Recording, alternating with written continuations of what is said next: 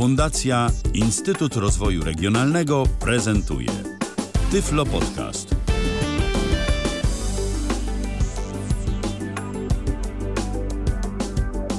Dobry wieczór.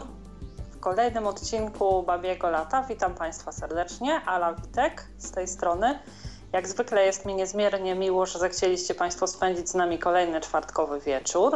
Z nami, to znaczy ze mną i moim i Państwa dzisiejszym gościem, Mikołajem Rotnickim. Witaj, Mikołaju. Witam serdecznie. A dziś będziemy mieli przyjemność, jak to najczęściej z Mikołajem bywa, porozmawiać o kolejnym i-urządzeniu. Cóż to za i-urządzenie będziesz nam dziś przedstawiał? No więc będzie to kolejne i-urządzenie w Tyflo Radiu i Tyflo Podcaście, ale tutaj może małe zaskoczenie, nie będzie to i-urządzenie od firmy z logo nadgryzionego jabłka.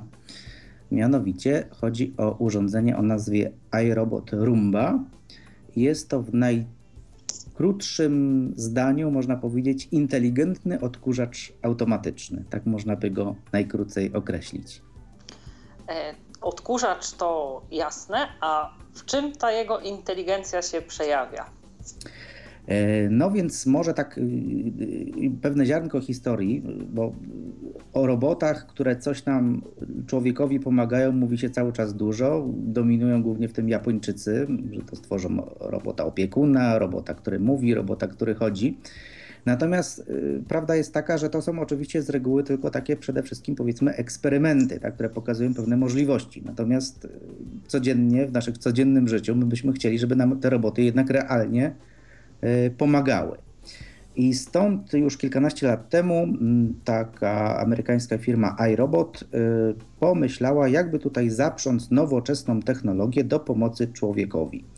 No i tak myśleli i w końcu wymyślili, jak połączyć inteligentny komputer, który prawie że sam myśli, po prostu z odkurzaczem. Czyli jak stworzyć urządzenie, które będzie samo za nas sprzątać mieszkanie, podłogi, pokoje i po kolei wszystkie pomieszczenia i ułatwiać nam utrzymanie naszego mieszkania po prostu w czystości. Tak do tego podeszli. Jasne. To jeśli już tutaj kwestię inteligentnego odkurzacza mamy w tym takim najbardziej powierzchownym zakresie omówione, to poprosiłabym Cię, żebyś w taki możliwie obrazowy sposób przybliżył naszym słuchaczom wygląd samej rumby. Jak ona wygląda, jakie mniej więcej są jej wymiary. No więc tak, ten odkurzacz jako taki, to jest urządzenie mniej więcej gdzieś w wielkości, a właściwie w kształcie, może powiedzmy o kształcie. Przypomina ona nieco taki spodek latający, talerz, że tak powiem. Taki dysk, takie UFO, że tak powiem, tak, taki dysk, który ma gdzieś mniej więcej średnicę około 30-32 cm, wysokości gdzieś niecałych 10 cm. Ten dysk jeździ na kółkach, ponieważ pod spodem ma dwa kółka i jedno kółko takie wspierająco-kierujące, tak? I to urządzenie waży mniej więcej, nie wiem, gdzieś koło 3, może 4 kg, także troszeczkę jednak waży. To zanim przejdziemy do tego takiego bardziej szczegółowego opisu, wiemy ile mierzy, wiemy ile waży, to powiedzmy może też ile kosztuje. Więc tak, te urządzenia, wszystko zależy od tego, jaki to jest model, jaka wersja, jaka generacja, bo tych generacji przez te kilkanaście lat, jak one już są na rynku, było kilka. Zaczęło się od tam, powiedzmy, serii pewnie 400, 500, natomiast w tej chwili są tak zwane oznaczenia seria 600, seria 700 i seria 800, przy czym ta seria 800 pojawiła się dosłownie w tym roku. To jest najnowsza seria. I teraz zakres cenowy mniej więcej to jest od około 1200 zł, to są te serie 600, poprzez trochę ponad 2000 to są te serie 700, aż po 2,5 do 3000 powiedzmy 100 zł, to są zakres serii tak zwanej 800. Te przedziały cenowe, o których powiedziałem, to z jednej strony zależy od kolejnej po prostu tak zwanej generacji, czyli tak zwanej serii tego modelu, ale w ramach danego modelu są tak zwane serie oznaczone kolejnymi tam powiedzmy numerkami 870, 880 i one głównie się różnią wyposażeniem, tak? Bo tym doposażeniem, oprócz samej rumby, tak? Oprócz samej rumby, tymi akcesoriami, które są powiedzmy akcesoriami dodatkowymi, bo w skład takiego zestawu wchodzi sam robot, ale oprócz tego w tych tańszych wersjach jest to po prostu taka zwykła ładowarka, którą podłączamy kabelkiem do niej. W tych droższych jest to tak zwana stacja dokująca, do której ten robot sam potrafi dojechać i rozpocząć ładowanie. Ale również są takie tak zwane specjalne takie puszeczki elektroniczne ładowane na bateryjki, które są tak zwanymi latarniami. One pozwalają nam, powiemy o tym oczywiście też za chwileczkę, natomiast one pozwalają po prostu rumbą, można powiedzieć, kierować, w tym sensie ograniczać jej dostęp do konkretnych miejsc albo pomagać jej wrócić na miejsce ładowania. Takie powiedzmy tak zwane latarnie. Czyli ona, nie musimy pilnować tego, żeby gdy wyładowuje się bateria, samodzielnie odnieść ją na tą bazę. Ona kontroluje ten poziom naładowania sama i kiedy jest już na tyle rozładowana, że nie może sprzątać dalej, sama na tą bazę, że tak powiem, siada i ładuje się, tak? Tak, w momencie, kiedy ona już kończy cykl sprzątania albo jest bardzo mocno rozładowana, ona zaczyna po prostu poszukiwać tą bazę. Najlepiej jest oczywiście w sytuacji, kiedy ona sama wcześniej z tej bazy wyjechała i ona w stanie jest sobie określić tą drogę, którą już przebyła i gdzie ta baza mniej więcej jest, ponieważ wszystkie te urządzenia i baza, i te latarnie, i ta rumba na samym czubku jednej z krawędzi wszystkie posiadają taki specjalny czujnik podczerwieni, za pomocą których one się jakby widzą i komunikują. I w sytuacji takiej, kiedy rumba jest już na tyle głodna, że już nie wystarcza jej na pracę, ona tej bazy będzie poszukiwać i sama do niej zaparkuje. Natomiast mogą się zdarzyć sytuacje, w których no na przykład albo jej nie znajdzie, albo zamkniemy ją w jakimś pokoju, tak, to ona nas wtedy poinformuje i tutaj uwaga, ona poinformuje nas głosowo o tym i to w języku polskim, o tym, że jest rozładowana, niski poziom baterii i że musimy ją po prostu naładować.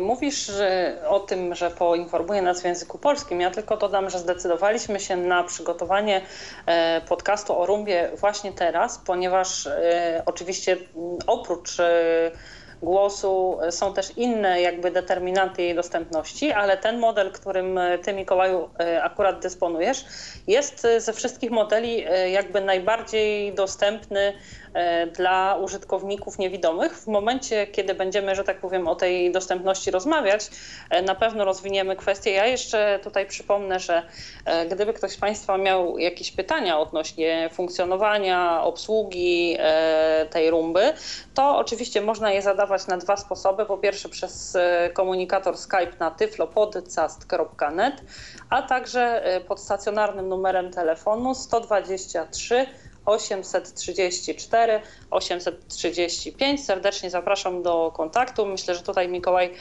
z przyjemnością na Państwa pytania odpowie. To wróćmy do tych języków, tak? No jak przystało na i urządzenie, nie może się obyć bez takiego pytania, czy ten język mamy jakby zaimplementowany w momencie, kiedy nabywamy to urządzenie i ładujemy i włączamy po raz pierwszy, czy musimy go jakoś programować, skądś pobierać i tak dalej, i tak dalej?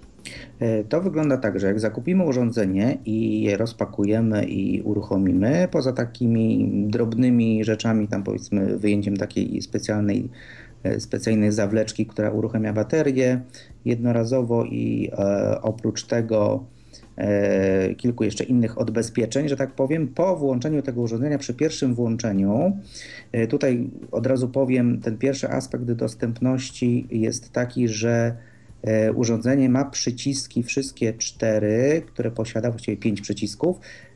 Wszystkie one są przyciskami fizycznymi, klikalnymi, także nie są to przyciski. A czy sygnalizują dźwiękiem jakoś naciśnięcie oprócz tego kliknięcia? Mhm. Zademonstrujemy to za chwileczkę. W każdym bądź razie klikanie tych przycisków daje po prostu dźwięki, tak? I teraz tak, przy tym pierwszym uruchomieniu konieczne jest ustawienie daty, znaczy właściwie dnia, tygodnia i godziny. tak? Natomiast to jest akurat jeden jedyny niestety aspekt, może z perspektywy osób właśnie niewidomych, słabowidzących, nieco niedostępny, ponieważ w tym miejscu potrzebne jest oko osoby widzącej. Ale to robimy tylko raz. Tak, robimy to tylko raz, chyba że urządzenie nam się jakoś dramatycznie po prostu rozładuje i zapomni te ustawienia, ale pomoc osoby widzącej przy ustawieniu dnia, tygodnia oraz godziny i języka jest jednak potrzebna, ponieważ wykonuje się to na wyświetlaczu. Przypuszczam, że procedura ustawienia języka mogłaby być nawet do pewnego stopnia dostępna, ponieważ po przeczytaniu w instrukcji obsługi tam trzeba przytrzymać jeden przycisk, a potem następnym, jak już się zmienia ten język, to w momencie przełączania się między kolejnymi językami każda z tych nazw tego języka jest wymawiana, czyli tam English, Francais, Deutsch, Espanol, Polski i tak dalej, i tak dalej. Także być może ten aspekt jest stosunkowo dostępny. A zapytam Cię jeszcze z perspektywy słabowidza, to jest jeden z takich sensowniejszych wyświetlaczy, czy z takich, z którym nawet przy pomocy jakiejś lupy elektronicznej czy zwykłej lupy nie zrobimy nic? Sądzę, że jednak dla osób słabowidzących jest to bardzo dostępny wyświetlacz, ponieważ jest to wyświetlacz tak zwany LEDowy. Urządzenie jako takie całe jest czarne, a tutaj cyferki się po prostu nam świecą jasno-zielonym takim seledynowym światłem. Mhm. I poza tym opisy przycisków są jakby z jednej strony są na tyle intuicyjne, bo ich jest mało, to jest tylko 5 przycisków, tak? O nich za chwileczkę powiem, a wszystkie powiedzmy ewentualne komunikaty na ekranie, jeżeli tak można by to wyświetlić, tak powiedzieć, to po prostu są wyświetlane naprawdę dużą czcionką i taką bardzo, bardzo wyrazistą. Jasne. To może rzeczywiście wiemy już, jak wygląda, ile waży, ile kosztuje, to ile tych guzików mamy, jakie są i do czego służą. Tak, więc guzików na Rumbie jest 5, natomiast najważniejszy i największy jest guzik okrągły, znajdujący się na w górnej części tego dysku, tak, na samym środku. Jest to taki srebrny i kontrastujący w ogóle z całą kolorystyką Rumby największy przycisk o nazwie Clean, czyli czyść albo sprzątaj, i jego wciśnięcie, jak nie trudno się domyśleć, powoduje po prostu rozpoczęcie cyklu sprzątania. To jest ten podstawowy przycisk. I on oczywiście, jeżeli my go przyciśniemy dłużej albo jakimś innym kliknięciem, to on po prostu też pozwoli nam Rumbę wyłączyć zupełnie, albo ją uruchomić bez uruchamiania cyklu sprzątania. To jest ten najważniejszy przycisk. Oprócz tego mamy pod nim rządek 4 przycisków takich podłużnych, małych prostokącików i 2 skrajne. Lewy to jest przycisk dock, który pozwala po jego naciśnięciu Rumbie zaparkować w tej stacji dokującej. Po jego naciśnięciu Rumba zaczyna jej szukać i jeżeli ją już znajdzie, to się na nią namierzy i dojedzie do niej i zaparkuje na tej stacji dokującej. Skrajny prawy przycisk to jest przycisk Spot. On pozwala Rumbę uruchomić w trybie tak zwanego czyszczenia miejscowego.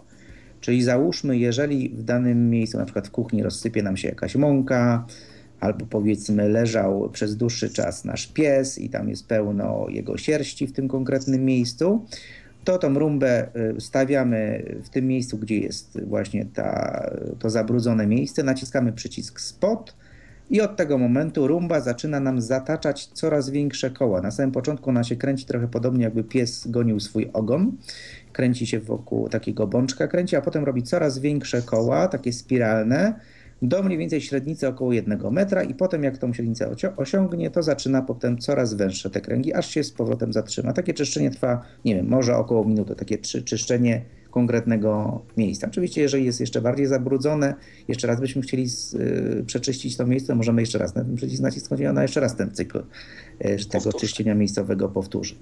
Natomiast pozostałe 2 przyciski znajdujące się jakby też między tymi 2 skrajnymi w środku, to jest przycisk uruchamiający menu i przycisk ustawiania daty i, właściwie nie daty, tylko godziny i dnia tygodnia. za pomocą tych przycisków to ustawiamy. Chociaż ja tutaj jeden drobny błąd popełniłem, bo nie jest do końca przyciskiem menu, tylko przycisk właściwie schedule, czyli przycisk, który pozwala nam na uruchomienie Roomby w tak zwanym trybie sprzątania okresowego, o czym też za chwileczkę powiemy, jak to działa.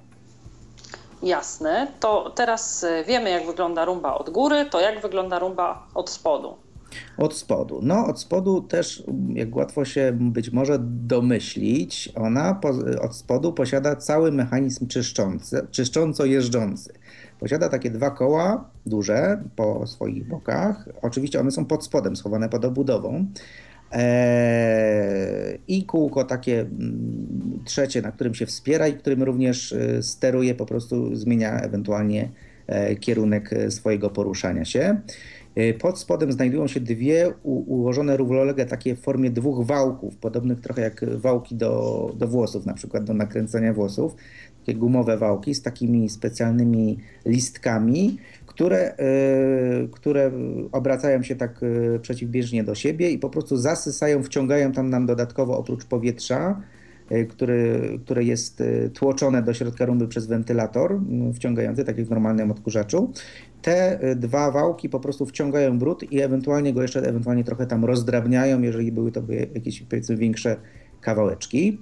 Oprócz tego na skraju tego okrągłego odkurzacza znajduje się w formie takiej, powiedzmy, rozgwiazdy, trzech pędzelków takich, taka zmiotka, która pozwala Roombie lepiej czyścić przy ścianach, czyli jeżeli ona jedzie wzdłuż ściany, to ona nam podmiata spod listwy na przykład, ale również jak dojedzie do narożnika, to ze względu na to, że Roomba jest urządzeniem okrągłym, to wiadomo, że całym swoim obwodem ona nie dojedzie idealnie do samego narożnika, bo narożnik jest prostokątny. I właśnie w tym miejscu ta miotełka sięga do tego narożnika i wymiata z tego narożnika wprost, że tak powiem, do paszczy Roomby, która znajduje się pod spodem.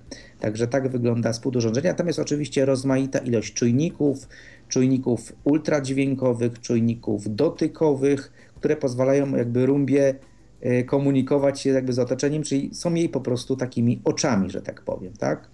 Całe boki też tego urządzenia dookoła, a głównie z przodu, to są takie specjalne elastyczne zderzaki, które dają też Roombie informacje o tym, czy na przykład dotyka jakiejś przeszkody i po prostu Roomba wtedy czuje, że ona musi się albo wycofać, albo zmienić kierunek jazdy, po to tylko, żeby kontynuować dalej po prostu swoją pracę.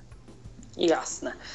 To teraz może opiszmy te latarnie. Ja jeszcze chciałabym dopytać, czy w zestawie jest zawsze jednakowa ich ilość, czy to jakoś decydujesz sam, ile będziesz ich potrzebował?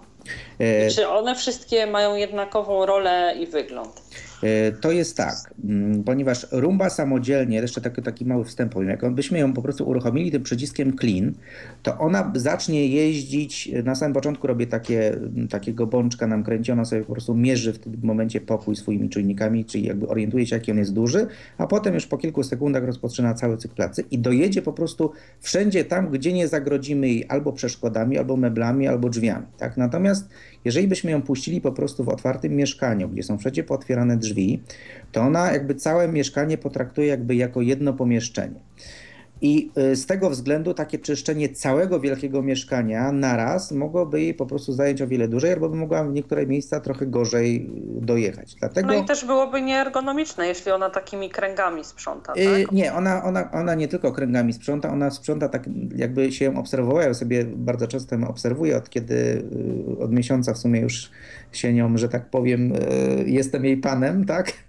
To od miesiąca, jak ją obserwuję, wiele takich obserwacji wykonuje, jak ona sprząta. Wydaje się to nawet takie trochę czasami chaotyczne, ale ona jeździ czasami w niektóre miejsca po kilka razy, więc widzę jednak, że ona zajeżdża prawie w każde miejsce i to nawet po kilka razy. Natomiast gdybyśmy jej otwarli tak całą po prostu przestrzeń całego mieszkania, byłoby to po prostu gorzej by się jej sprzątało, nieergonomiczne by było.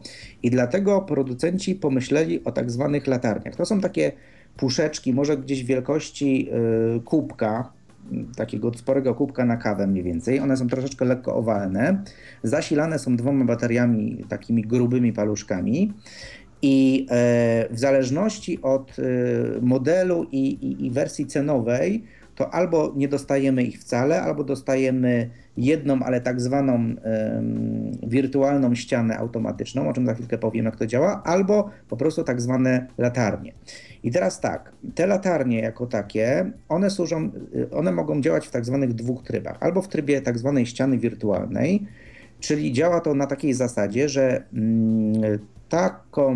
taką latarnię przełączoną przełączniczkiem w tryb tak zwanej ściany wirtualnej stawia się mniej więcej w futrynie drzwi przy jednej z krawędzi w taki sposób, że ona wypuszcza z siebie wiązkę promieni podczerwonych i jakby tworzy taką zaporę, takie pole siłowe, które właśnie w trybie tej wirtualnej ściany nie pozwala rumbie przejechać przez linię wyznaczoną przez tą latarnię aż do przeciwległej krawędzi drugiej części futryny drzwi na przykład, tak? W tym momencie rumba, dojeżdżając do tej wirtualnej bariery, ona się po prostu zatrzymuje i się cofa, tak? Tak to działa. Natomiast tak ustawiamy, jeżeli chcemy rumbie ograniczyć miejsce sprzątania. Oczywiście możemy też ograniczać jakieś miejsce, na przykład w dużym pokoju. Tak, mamy duży pokój i chcemy tylko, żeby połowę pokoju nam ona posprzątała, to w tym momencie tą wirtualną ścianę gdzieś stawiamy mniej więcej w połowie, przy jednej z krawędzi pokoju, tak, i ona do drugiej części pokoju po prostu nie wjedzie. I tam jest też taki przełączniczek specjalny, którym możemy regulować moc, która reguluje nam zasięg po prostu tego promienia podczerwonego, ponieważ może się na przykład zdarzyć tak, że szerokość naszych drzwi to jest powiedzmy metr, tak? Ale może być tak, że chcemy ograniczyć jakąś przestrzeń i tą barierę, żeby ona była po prostu dłuższa, to możemy ją oczywiście zwiększyć moc tego promienia podczerwonego, a wtedy dalej sięga, załóżmy na odległość maksymalną 3 metrów od tego urządzenia i w tym momencie tworzy taką barierę o długości, może być i szerokości 3 metrów, przez którą rumba nie przejedzie. Natomiast tryb tak zwanej latarni, który możemy też przełączyć przełącznikami, teraz dodam tu jeszcze to, że przełączniki na tych latarniach są przyciskami fizycznymi, także tu nie ma żadnych przycisków dotykowych. Także są przyciski 3-pozycyjny, jest to przycisk zasięgu i 2-pozycyjny przycisk przełączania między ścianą a latarnią. A tryb latarni polega na tym, że jeżeli załóżmy takie latarnie, też ustawimy sobie w powiedzmy futrynach drzwi, to włączona rumba pojeździ sobie po pokoju, ta latarnia będzie jej blokować wyjazd, ale tak długo, aż i latarnia i rumba, przede wszystkim głównie rumba, nie uzna, że posprzątała już ten pokój. Jak uzna, że go posprzątała, to ta latarnia przepuszcza ją do kolejnego pokoju, tak? I ona sobie ten kolejny pokój jest w stanie posprzątać. Potem, jeżeli latarnię mamy jeszcze w kolejnych, gdzieś przy kolejnych futrynach, kolejnych drzwi do kolejnych pomieszczeń, to te latarnie po kolei będą ją wpuszczały do kolejnych pomieszczeń i będą tak długo trzymały tą rumbę w danym pomieszczeniu, aż tych pomieszczeń nie posprząta. I to jest jedna funkcja tych latarni. Natomiast potem, jak już ta rumba, powiedzmy, nam zgłodnieje, bo może być też taka sytuacja, że ona w trakcie sprzątania nam zgłodnieje, to te latarnie, no i słowem można powiedzieć dokładnie, spełniają swoją rolę, tak jak to latarnie morskie, można by powiedzieć, one ją po prostu nawigują z powrotem na przykład do stacji bazowej. Także tak to po prostu działają. I teraz w zależności od tego, jaki kupujemy model tej rumby, w tym najdroższym modelu są 2 stacje bazowe dołączone. W tych tańszych modelach jest tylko tak zwana ściana wirtualna i to jest taka pseudolatarnia, bo ona działa tylko w trybie ściany wirtualnej. Natomiast takie akcesoria oczywiście, jeżeli potrzebujemy więcej, bo mamy albo większe mieszkanie, albo mamy jeszcze jakieś dodatkowe potrzeby, to te latarnie po prostu możemy sobie dokupić za dodatkową opłatą. A jak wygląda baza, ta ładująca? Ta baza ładująca to z jednej strony wygląda nieco podobnie do takiej latarni, taka powiedzmy lekko owalna, też w wysokości powiedzmy takiego sporego kubka, natomiast ona ma taką wysuniętą spod siebie podstawę bardzo płaską, można by powiedzieć taką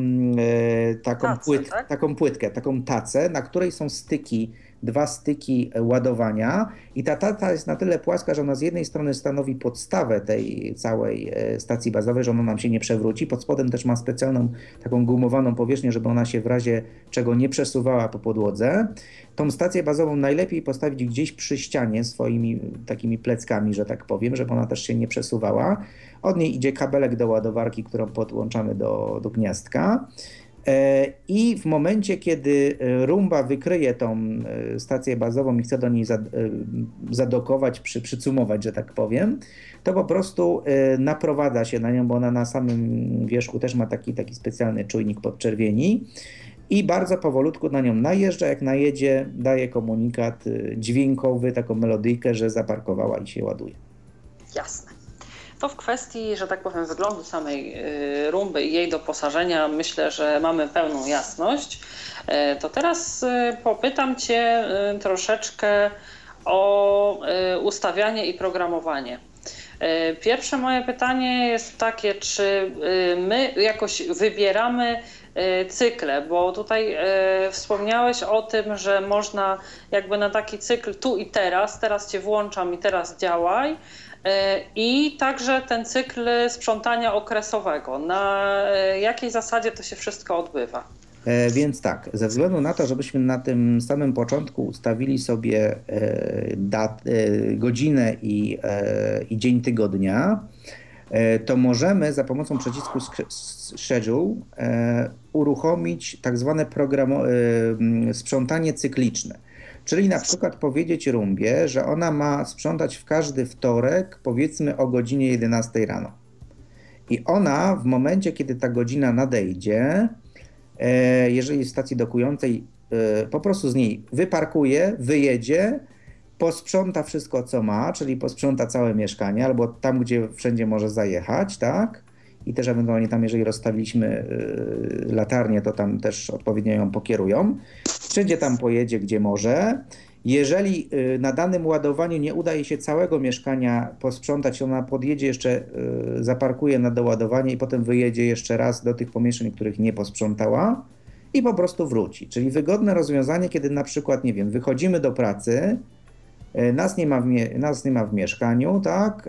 Na przykład o tej danej godzinie, tej 11 rano w jakiś konkretny dzień tygodnia i ona sobie po prostu sprząta w te konkretne dni tygodnia o tych konkretnych godzinach. Można tam, ona chyba do 3 albo 4 razy w tygodniu może sprzątać, z tego co pamiętam. Chyba codziennie, chyba nie, ale chyba do 4 albo do 5 razy w tygodniu, jeżeli dobrze pamiętam. Nie testowałem jeszcze tej funkcji, przyznaję się bez bicia, że jeszcze tego nie testowałem. Mhm. A ten cykl tu i teraz, to po prostu wystarczy rozstawić tę latarnię, wyłączyć ją i po prostu ona już dalej sama wie, co ma robić, tak? Tak, nawet gdybyśmy tych latarni nie mieli, tak, no to załóżmy, jeżeli byśmy chcieli, nawet gdybyśmy latarni nie mieli, a chcemy posprzątać jeden pokój, no to po prostu musimy jej ograniczyć fizycznie tej dostęp. Zamknąć po prostu drzwi, wszystko, tak? Naciskamy przycisk clean i ona zaczyna nam sprzątanie. Nie wiem, ja może zaraz zademonstruję, jak ona by zaczęła sobie sprzątać. Dobrze, zademonstrujemy. Ja też bardzo chętnie posłucham, tylko chcę Ci zadać jeszcze jedno krótkie pytanie. Czy my w jakiś sposób możemy, poza rozstawianiem tych latarni, jakoś to sprzątanie jej ułatwić? Na przykład przesuwając, bo ja sprzątając ręcznie właśnie zwykle robię tak, że żeby dokładnie wysprzątać całą powierzchnię pokoju takim zwykłym odkurzaczem, wszystkie przedmioty z jednej strony przesuwam jakby najpierw na drugą połowę, i później na odwrót, żeby właśnie mieć jak najwięcej wolnej przestrzeni, żeby to moje sprzątanie było najwygodniejsze i takie najbardziej efektywne. Czy podobnie tutaj jakoś możemy wspomóc Roombę w trakcie? Tak, dobrze jest pousuwać wszelkiego rodzaju przeszkody, ponieważ jeżeli na przykład mamy jakiś stolik czy krzesło, tak, to ona oczywiście pod nogą tego krzesła czy stolika nie będzie sprzątać. Ona do tej nogi dojedzie i co najwyżej ją objedzie dookoła, tak? Natomiast też należy pamiętać o tym, że Roomba ma wysokość gdzieś 9,7 cm i ona wjedzie pod przeszkody, tak, wszelkiego rodzaju, pod takie miejsca, które mają powiedzmy te 10 cm przestrzeni. Czyli jeżeli mamy na przykład łóżko albo jakąś szafkę, albo jakąś komodę, tak, pod której przestrzeń jest większa niż te 10 cm albo te 10 cm minimum, tak, to ta Roomba sama tam wjedzie. Także to jest też dodatkowy plus, że ona wjedzie w takie zakamarki, powiedzmy pod łóżko, pod szafkę, oczywiście takie, które mają 10 cm i wyżej, tak? Jeżeli tam powiedzmy gdzieś zwiesza się na przykład z danego na przykład łóżka jakieś tam prześcieradło, które jest takie delikatne, to ona mimo wszystko sobie przejedzie jakby pod tym prześcieradłem, ona się na nim, że tak powiem, ono nie będzie stanowić dla niej jakiegoś oporu. Natomiast tak jak powiedziałaś, rzeczywiście dobrze jest na przykład, no nie wiem, jeżeli sprzątamy w jakiejś, powiedzmy, jadalni, no to poustawiać odwrotnie siedziskami krzesła na przykład na stół, tak żeby one nie blokowały. Ewentualnie jakieś inne, warto ewentualnie jakieś też drobne przedmioty jej pousuwać, tak, no bo ona na przykład jakieś, powiedzmy, no nie wiem, rozsypane karty do gry, czy coś, ona jest w stanie to wciągnąć, tak? Nie, tak. Jak na przykład mamy jakieś kable od komórki na przykład, ona ma mechanizm tak zwany anti-tangle, żeby się nie wkręcało, ale oczywiście nic nie jest doskonałe i ten kabel czasami może się tam wkręcić.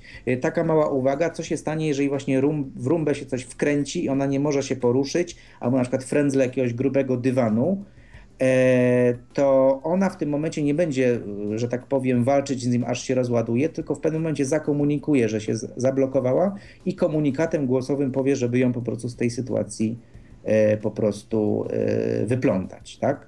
Dodatkowo powiem taką rzecz, bo powiedziałem o tych dywanach.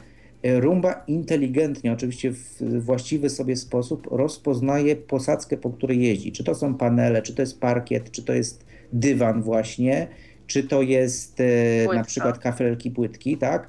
To ona odpowiednio dostosowuje sposób czyszczenia, czyli tam ewentualnie inaczej kręci tymi szczotkami pod spodem, inaczej troszeczkę jeździ. Ona jest w stanie na przykład ewentualnie po dywanie, jak jedzie, bardziej dokładnie z niego wysysać ten brud, czy sierść psa na przykład. Także te rzeczy jakoś inteligentnie rozpoznaje w każdym bądź razie. Jasne. To w takim razie może teraz w kontekście tej dostępności, jeśli będzie też możliwość, to poproszę o jakąś drobną demonstrację tego, jak tutaj Roomba nam klika, pika, dzwoni i gra. Ja może z tego względu, że tutaj siedzę akurat przy komputerze i mam troszeczkę tutaj przestrzeni, ja w pierwszej kolejności pokażę, bo ten cykl w tym momencie będzie trwał najkrócej, wcisnę na Roombie po prostu przycisk czyszczenia miejscowego, czyli tak, żeby ona wyczyściła miejsce w promieniu około 1 metra od siebie. Także ja ją za chwilę postawiam. Czyli ta funkcja spot, tak? Tak, funkcja spot. Uruchamiam funkcję spot. 2 sekundki, to musi się tam Roomba uruchomić.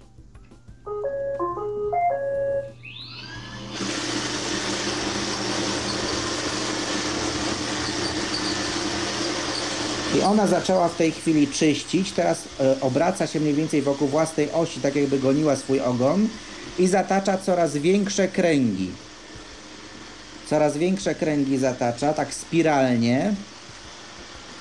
Rozumiem, że to pojedyncze takie piknięcie, które słyszeliśmy na początku, to było wduszenie guzika. To było włączenie. Guzika. Ja na początku musiałem wcisnąć przycisk clean tak dłużej, żeby ona się w ogóle włączyła.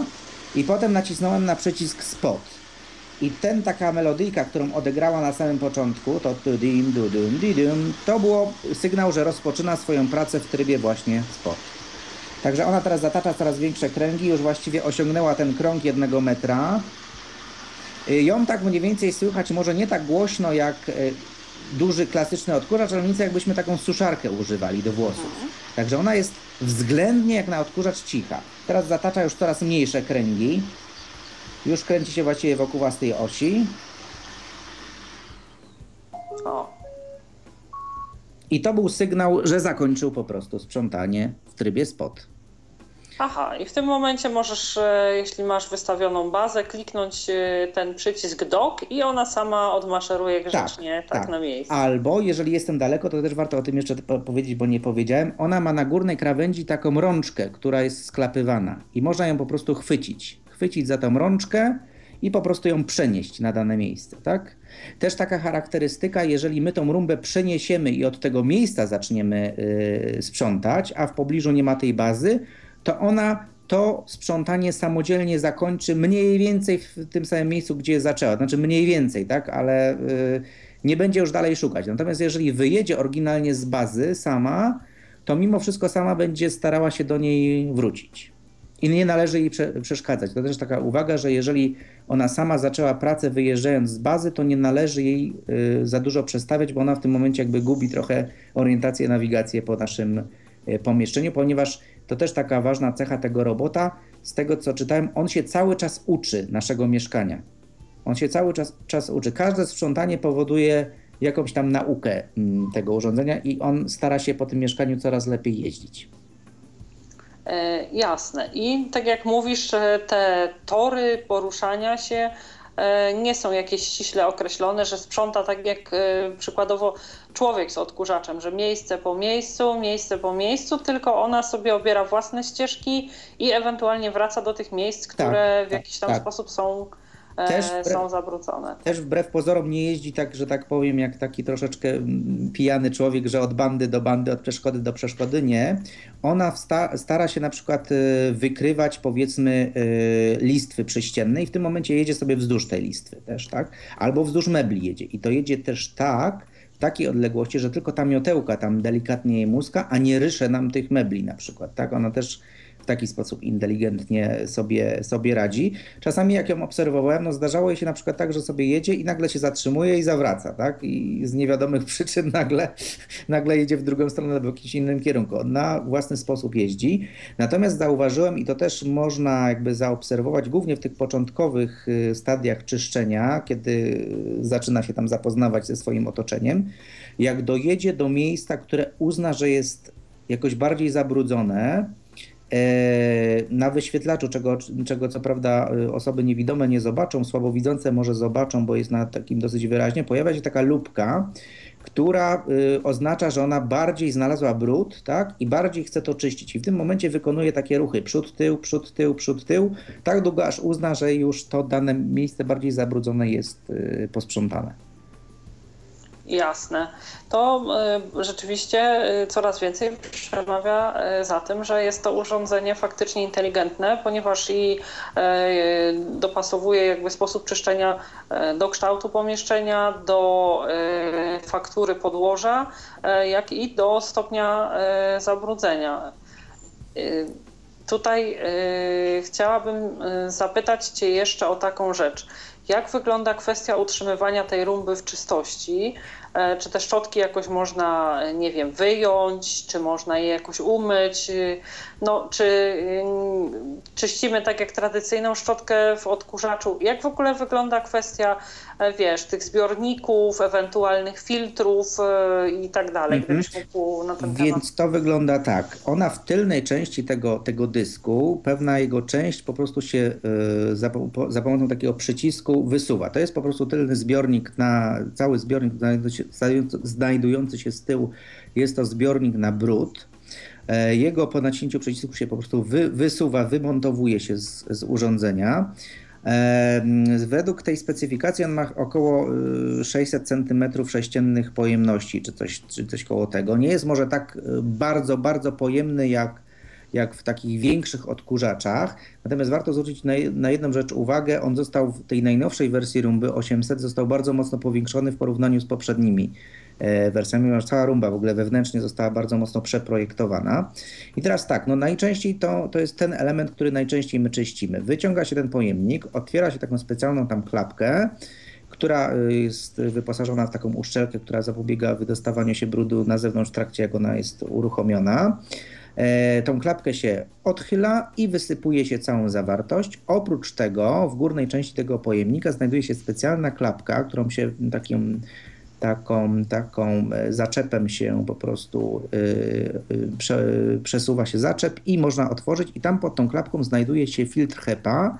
To jest filtr z takiej specjalnej włókniny, tkaniny, który po prostu jest na wylocie wentylatora i po prostu on zapobiega pyły, tak, zapobiega pyłu i to jest bardzo istotne, szczególnie w przypadku osób chorych na alergię, tak, które mają alergię na przykład na kurz. Rumba jest po prostu dostosowana do takich właśnie potrzeb takich osób, że ona nie będzie powodować jakichś tam ewentualnych dodatkowo wzburzania tego pyłu dodatkowego. To jest takie podstawowe i to powinno się zasadniczo robić po każdym cyklu sprzątania. Właśnie, chciałam zapytać, czy ona jakoś sygnalizuje, że ten zbiornik jest już pełny?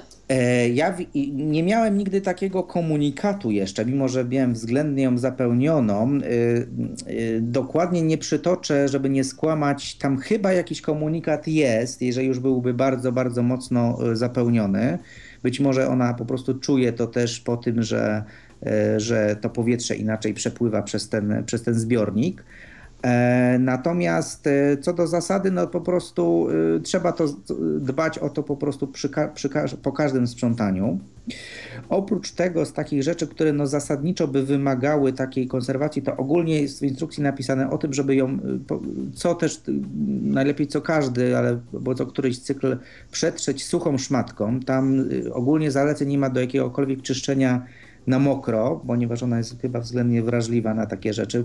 W każdym razie w instrukcji było napisane, żeby nie czyścić jej w ogóle na mokro. Nie wiem właśnie, jak jest z tym do końca tym zasobnikiem całym na brud, czy jego by się nie dało tam, ale to by trzeba jeszcze dokładnie zobaczyć w instrukcji. Ja go miałem okazję tylko i wyłącznie na sucho go opróżniać. Oprócz tego wymontowywalne są te szczotki, takie te gumowe wałki, które wciągają też dodatkowo brud. Je można wymontować i z tego co pamiętam chyba można pod bieżącą wodą je umyć. W przeciwieństwie do poprzednich wersji Rumby, tam w poprzednich wersjach Rumby znajdowały się szczotki takie bardziej z włosów, tak?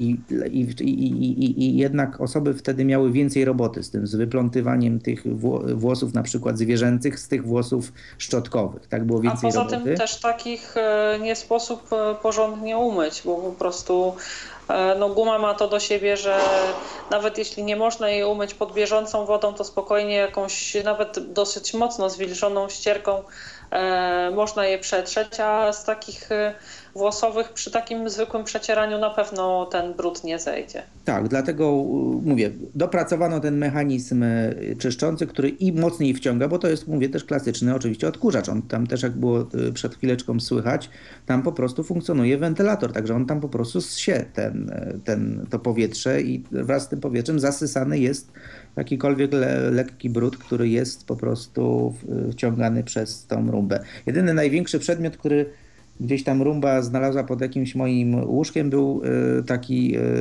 jakiś skrawek jakiegoś poszarpanego balonika. I pamiętam, że musiałem go, że wyciągałem go z tego zbiornika na brud. Oprócz tego można wymontować też ten pędzelek taki, który nam podmiata tą zmiotkę taką, która cały czas się kręci. Bardzo czasami miłe jest wrażenie, kiedy na przykład rumba dojedzie na przykład do naszych stóp i tym pędzelkiem nam po stopach przejedzie. On dosyć dużą częstotliwością, że tak powiem, się obraca. Można go też wymontować i wyczyścić. Oprócz tego zalecenia są takie, żeby też szmatką wyczyścić ten całe boki, te wszystkie tam czujniki pod spodem, jak również kółka samego urządzenia, żeby tam ewentualnie jakiś brud się nie dostawał. Myślę, że jest z nią po prostu jak z każdym urządzeniem. Im lepiej bardziej o nie dbamy, tym lepiej nam i dłużej służy, tak? Tak, po prostu, jak z każdym urządzeniem, dokładnie. Tutaj chciałabym Cię, Mikołaj, teraz podpytać trochę o kwestie związane z ładowaniem. Jak długo wystarcza takie ładowanie, to znaczy nie w sensie przestrzeni, bo to oczywiście każdy ma inną, ale oczywiście zdaję sobie sprawę z tego, że to zależy i od wielkości pomieszczenia, i od stopnia zabrudzenia powierzchni czyszczonych, ale mniej więcej jak przykładowo, nie wiem, może na przykładzie jakiegoś własnego pomieszczenia jesteś w stanie określić, ile zajmuje jej sprzątanie takiego pomieszczenia. Więc powiem tak, takiej średniej wielkości pokój, załóżmy tam, nie wiem, 11-12 m2, powiedzmy, oczywiście też tam są oczywiście też meble, takiej no średniej wielkości pokój, taki nie za duży, nie za mały, to ona sprząta od około 15, czasami 12, czasami 10 minut do czasami 20 minut. Dlatego jest taki powiedzmy rozstrzał czasowy, ponieważ mówię, każde sprzątanie jest inne. To nie jest tak, że jak ją puścimy w tym samym pokoju, ona zawsze tak samo pojeździ, tak? Ona pojedzie w swój własny sposób, swoimi ścieżkami, trochę jak kot się porusza, tak? Swoimi drogami jeździ i zawsze, ale jak ją obserwowałem, każdą praktycznie powierzchnię, do której dojedzie i przejeżdża co najmniej 2 razy, jeżeli nie 3. Niektóre przestrzenie to nawet chyba z 5 albo 6 razy przejeżdża, tak? Też tak widuję. Także mówię, to jest sprzątanie około 10 do 15-20 minut. Większe pomieszczenia sprzątał mi maksymalnie jakieś 25, raz mi sprzątał 40 minut. Taki duży pokój. Musiałeś solidnie nabałaganić. Nie, po prostu pokój chyba był duży. Żart. Tak? Pokój chyba po prostu był duży, natomiast nie ukrywam, że były takie zakamarki, na przykład pod jedną komodą, pod którą ona doskonale sobie wjeżdża. Tam naprawdę ułatwia mi to pracę, ponieważ odkurzaczem tam jest bardzo trudno w ogóle wjechać. Tak. I ona sama tam wjeżdża, sama sobie potrafi stamtąd też wyjechać i sobie doskonale z tą kwestią radzi. Ja nawet akurat z własnego doświadczenia, ponieważ cały czas się uczę jej, można by powiedzieć, uczę jej obsługi i z każdym sprzątaniem idzie mi to coraz lepiej, mimo że ona właściwie za mnie wszystko robi, ale ja sobie ją po prostu lubię obserwować. Ja na przykład, nawet choćby dzisiaj robiłem taki eksperyment z rozstawieniem latarni w danym pokoju, żeby ona sobie przejeżdżała z jednej sekcji pokoju, jaką posprzątana, do drugiej i do trzeciej, żeby to sprzątanie było może jeszcze bardziej po prostu efektywne. Także tak to wygląda. Udało mi się szczerze mówiąc, chyba 1 albo 2 razy ją zupełnie rozładować, bo co do zasady zalecenie w ogóle jest takie, żeby ona cały czas spoczywała w ładowarce, w tej stacji dokującej, i żeby cały czas była pod prądem ładowania, ponieważ tam jest zastosowana jakaś bateria, dokładnie nie wiem jakiego typu, ale taka, która raz, że nie ma efektu pamięci tak zwanego, ale która cały czas wymaga jakiegoś takiego utrzymania na stosunkowo wysokim, względnie jakimś tam poziomie naładowania, ponieważ tam nawet producent mówi, że jeżeli rumby nie używamy przez kilkanaście dni, powyżej tam 10 czy 15, to powinniśmy z niej nawet wymontować baterię. Bo ona cały czas jakby jest ogólnie na jakimś takim względnym czuwaniu, tak? I gdzieś tam jakiś drobny prąd się tego, natomiast głównie chodzi o to, że to ładowanie gdzieś tam tą baterię mimo wszystko utrzymuje na jakimś poziomie sprawności, tak? Bo to jest taka bateria jednak do zadań specjalnych można by powiedzieć, tak? Także takie zalecenia ma tutaj producent, żeby mimo wszystko cały czas utrzymywać ją w ładowarce. A jak długo na takim jednym ładowaniu Roomba pracuje? Oczywiście też mniej więcej, bo tak jak wiadomo, to tam zależy też od tego, na ile ona się napracuje w tym pomieszczeniu, w którym sprząta akurat, ale... Tak, to na pewno od tego zależy, ale ja sądzę, że udało mi się z niej korzystać bez przerwy, na takiej zasadzie, że ją przenosiłem z pokoju do pokoju. W jednym pracowała pół godziny, w jednym ma 15 minut, w jednym chyba z 20 i jeszcze miała trochę zapasu. Tak? Także ja sądzę, że ponad godzinę dobrą, może półtorej, jest w stanie na jednym ładowaniu posprzątać. Tak? Wszystko oczywiście zależy od tego, ile tej pracy ma. A w takim razie jak długi jest czas do ponownego, pełnego naładowania? To znaczy ile czasu musi na tej bazie tkwić? Z własnego doświadczenia widzę, że jest to od około godziny, czasami do dwóch godzin. Ona jak się w ogóle się kupi, to jest takie zalecenie, żeby ona przez noc i kilkanaście godzin sobie w tej bazie posiedziała, żeby tam, nie wiem, czy się bateria odpowiednio sformatowała. Natomiast robi się to za tym pierwszym razem tak długo, aż ona tam zgaśnie taki przycisk ładowania. I w moim przypadku akurat to trwało około 3 godzin przy tym pierwszym razie, więc nie wiem skąd akurat tutaj ten taki dłuższy czas. Natomiast mówię, to ładowanie trwa już powiedzmy po pół godzinie czy nawet godzinie, możemy dalej z niej po prostu korzystać. Jasne. To jeszcze ostatnie pytanie w kwestii tych, że tak powiem, bateryjno-ładowaniowych sprawach. Czy ona w jakiś sposób sygnalizuje, nie wiem, tym mową czy jakimś sygnałem dźwiękowym, że ten poziom naładowania jest niski i że zbyt długo to ona nam już nie posprząta w danym cyklu? Wcześniejszych jakby takich ostrzeżeń, takich cyklicznych, że zbliża się ten moment, to nie zaobserwowałem. Zaobserwowałem tylko już wtedy sytuację taką, kiedy ją po prostu włączyłem, ona sobie pojeździła, zatrzymała się i wydała z siebie i dźwięk, i komunikat, niski poziom, bateria rozładowana, naładuj Roomba. W języku polskim taki komunikat głosowy został przez nią wydany. Także jest to chyba jednorazowe, po prostu bez ostrzeżenia, tak? Aha, czyli generalnie jak, tak już podsumowując na zakończenie, oceniasz przydatność Roomby po pierwsze jako urządzenia właśnie inteligentnego, sprzątającego, z Twoich doświadczeń z nią i w perspektywie korzystania przez Roombę, z Roomby przez osoby niewidome, też jak oceniasz kwestię jej dostępności i funkcjonalności, czy też nam może być przydatna i pomocna? To znaczy tak, ja bym powiedział nawet tak, że oczywiście z jednej strony, tak jak powiedziałem o tych kwestiach związanych z jej fizyczną dostępnością tych poszczególnych tam przycisków, może tylko ten aspekt tych ustawień pierwszych jest taki niedostępny, to jest jedna rzecz.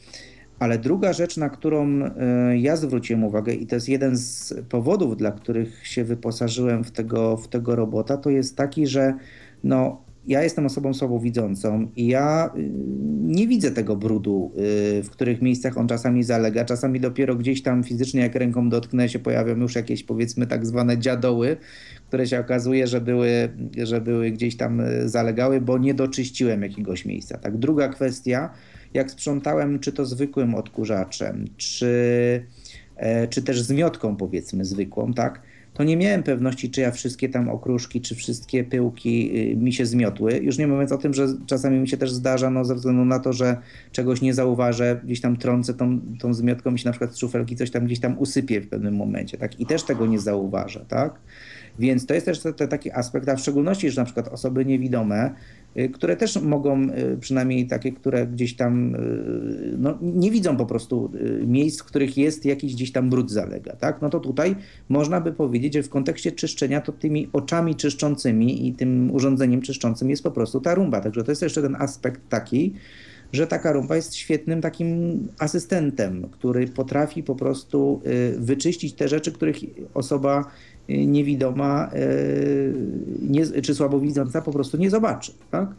Także to jest jeszcze ten aspekt. Oczywiście, tak jak wszystkie urządzenia na świecie, to nie jest urządzenie w 100% doskonałe. To nie jest tak, że ona na przykład, no, załóżmy gdzieś tam za jakąś tam szafką, czy za jakąś tam, nie wiem, pralką, czy gdzieś ona tam nie wiedzie, tak? Tam musimy jednak ręcznie posprzątać, tak? Zdarzają się takie, powiedzmy, miejsca, gdzie tam ze względu na pewien układ, konfigurację bardzo na przykład ostrego narożnika, tak, nie pod kątem prostym, tylko jeszcze bardziej ostrego, ona mimo wszystko tam szczoteczką tą nie sięgnie, tak, nie zajedzie, więc te miejsca pozostają po prostu przez nią nieoczyszczone, tak, o tym też należy pamiętać. Do takiego codziennego utrzymywania domu w względnym porządku wystarcza chyba aż z naddatkiem. Tak, jak najbardziej. I ja powiem tak, że już wiele razy mi się zdarzyło tak, że no na przykład jacyś goście przychodzili, czy musiałem jakąś inną czynność w tym czasie zrobić, a mimo wszystko jednak sprzątanie ręczne mimo wszystko nam trochę czasu nam zawsze zabiera. Ja coś mogę powiedzieć na ten temat. Więc tak. I już nie mówiąc o tym, że no, ile razy bywa też taka sytuacja, w której na przykład teraz mamy lato i jest gorąco, tak? Nie chce nam się po prostu sprzątać, bo się po prostu strasznie spocimy. To lepiej niech się ten robot, że tak powiem, napoci, tak? I sam sprzątnie. I to ja bym chciał jeszcze może o jeszcze jednym takim aspekcie powiedzieć. Oczywiście nie posiadam tego urządzenia, natomiast ta firma... Chciałam cię zapytać właśnie na koniec o tym. Ta firma iRobot po tym sukcesie tego odkurzacza, już kolejnych jego wersjach, sobie pomyśleli, a co by zrobić, jakby taki odkurzacz nie tylko odkurzał, ale również nam mył podłogi. No i zaradzili również na to. Stworzyli równolegle do iRobota Roomba, stworzyli robot o nazwie iRobot Scooba, SCOOBA, który jest po prostu robotem myjącym. On ma tą samą inteligencję, co iRobot Roomba i ten odkurzacz, natomiast on czyści zupełnie inaczej, nie zbiera tych takich brudów, tak jak tutaj odkurzacz klasyczny, ale on nam myje podłogi. Tam się Czyli do niego... to jest następna sekwencja po Roombie jakby. Najpierw puszczamy odkurzacz, a później urządzenie myjące. A potem skubę, tak? I ta skuba działa na takiej zasadzie, że tam wlewa się specjalny płyn rozcieńczony z wodą do takiego specjalnego zbiornika na tą wodę z płynem. Oprócz tego ona posiada zbiornik na brudną wodę i ona po prostu w swoim cyklu płynniku czyszczącym na początku tą wodą z tym płynem polewa nam tą wodę, no jedzie i tam tak jak powiedzmy taka polewaczka, że tak powiem, tam czyści i potem w kolejnych przejazdach ona nam tą wodę zbiera, tak?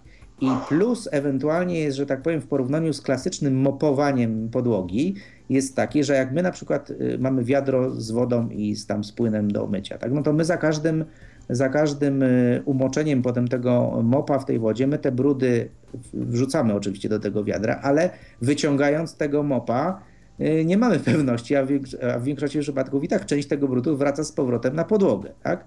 A Scooba nam przejeżdża po prostu po podłodze i wypuszcza tą wodę czystą z tym płynem na początku na podłogę i potem ją odpowiednio oczyszcza, znaczy zasysa z powrotem, ale już ją wlewa nie z powrotem do tego samego zbiornika, już nie wykorzystuje jej drugi raz, tylko wlewa ją do zbiornika na wodę brudną. Ciekawa jestem, czy też posiada czujnik rodzaju podłóg, bo przecież różne podłogi myjemy jakby z różnym natężeniem wilgoci, tak? Jedne moczymy bardziej, inne moczymy mniej. Nie myjemy tak samo wilgotnym powiedzmy mopem czy jakąś ścierką do wycierania podłóg, na przykład paneli, które powinno się myć wilgotną, a inaczej myjemy kafelki, które można, że tak powiem, zupełnie nawet mokrą myć i dopiero później wycierać, tak? Tak. No, ja przypuszczam, że ona ma bardzo podobną inteligencję do tego i być może też dostosowuje odpowiednio swój sposób mycia tej podłogi do rodzaju po prostu podłogi i do jakby też rodzaju zabrudzenia, tak? To najlepszym moim zdaniem urządzeniem byłaby kombinacja takiej Scooba-Roomba, tak? Bo... Z tego, co się orientowałem, to nawet w sklepach z tymi urządzeniami można je kupować nawet w jakichś tam zestawach po niższych pieniądzach nawet. Czyli zestaw Roomba plus Scooba bywają też, widziałem w ofertach w zestawie i to wychodzi taniej niż jakby kupować je pojedynczo osobno. To ja się pozwolę zapytać jako taki głos zza kadru, bo tak się przysłuchuję tej waszej dzisiejszej rozmowie i do Mikołaja ja osobiście mam dwa pytania, bo słuchacze do nas nie dzwonią, to ja się dziś słuchacza pobawię.